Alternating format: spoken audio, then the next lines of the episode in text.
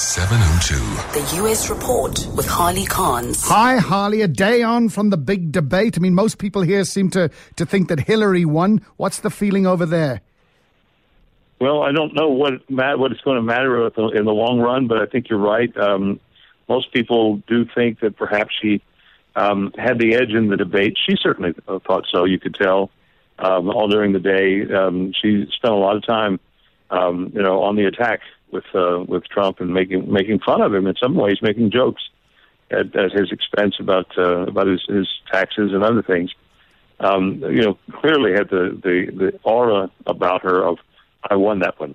Uh, Trump, for his part, actually, I think knows that. He uh, he mentioned that uh, next time he might have to be tough. Said he didn't want to hurt her feelings this time. so we'll see what happens. The next one's on the 9th. All right, okay. We look forward to that with bated breath. And you got flooding. Where's this in Iowa?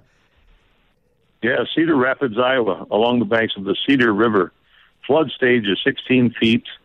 The Cedar River crested at 22 feet. That's a lot of water. Uh, it was a foot lower than expected. Uh, the, but the city got got a head start. They managed to put up about 10 miles of temporary levees, um, built them up with these barriers, and then uh, you had about a quarter of a million sandbags and uh, got them in place. So the while there's flooding, it's not as bad as as it could have been. Certainly not as bad as it was eight years ago, which was absolutely devastating. And I see there's a warning about terrorism from an FBI FBI a director. That's got to be taken seriously. Well, certainly it, it is uh, very serious. The FBI director, uh, James Comey, told Congress today that when ISIS does collapse, and he thinks it will two to five years from now, terrorists will scatter all over the world looking to go to get into any country that'll take them. And the result, he said, will be more terror attacks than the world has ever seen. How are you going to keep track of them all? And so some in Congress are saying now is certainly not the time to allow a flood of unvetted refugees into the country, knowing that ISIS has uh, stated its intention to infiltrate their numbers.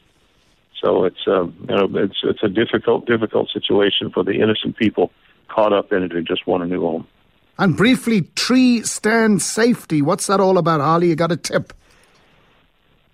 Well, if you're if you're a hunter and you set up a tree stand, um, the state of Vermont has an awful lot of that. Uh, a lot of deer, and hunting season's coming up, and so the wildlife department has some reminders for those who use tree stands.